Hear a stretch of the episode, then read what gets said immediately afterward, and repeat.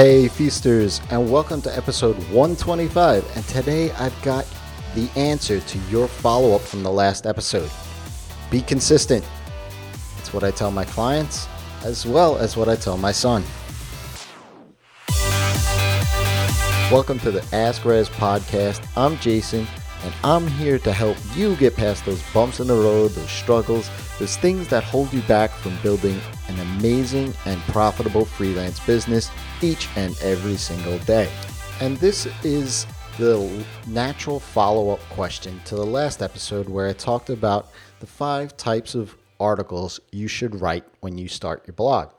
The question is how often do I write a blog post? Right?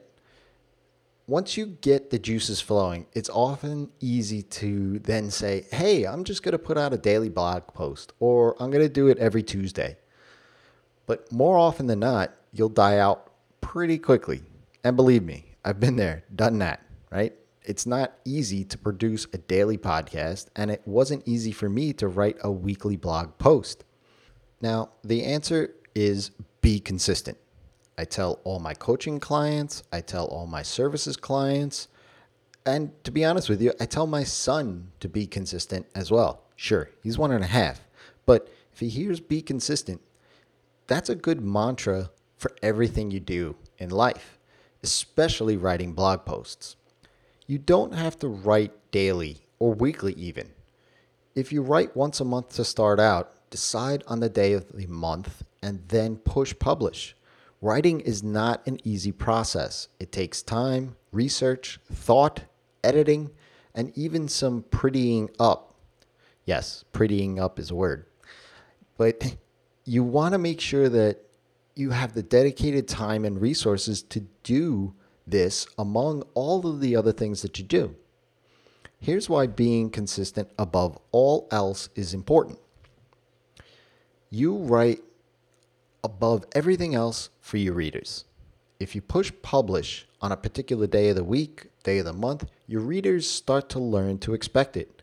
It's why TV shows have time slots. It's why your favorite podcast releases at a regularly scheduled time winky winky.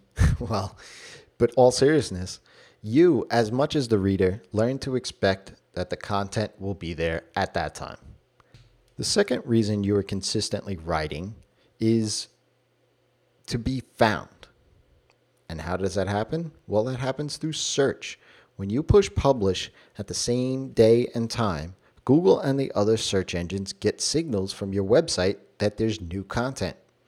Like your reader, they begin to expect when it happens. Yes, see, the search algorithm wants the most up to date and relevant results for any given search. By producing a piece of content on a consistent day and time, the search algorithm will see that it's fresh and put it in front of those looking for things that your article is addressing. As long as people click and read your valuable content, you'll be rewarded with improved search results for all of your content. So, your next steps are really write four articles and record, track how long each one takes from start to finish. Think about how you'll fit all this writing and publishing among all the other tasks you have to do. Then pick a day and time that you know you can stick to and put all the publishing dates on your calendar. If it's weekly, then you'll need to write about four articles every month or 52 articles in a year. If it's monthly, then you'll need 12 articles a year. It's that simple. Just be consistent with your valuable content and you'll be well on your way. If you have a question, ask Rez by leaving me a tweet at Rez on Twitter or go to askrez.com and drop in your name and email address, and I'll provide you with a customized playlist based around the questions you have for your business. Until next time, it's your time to live in the feast.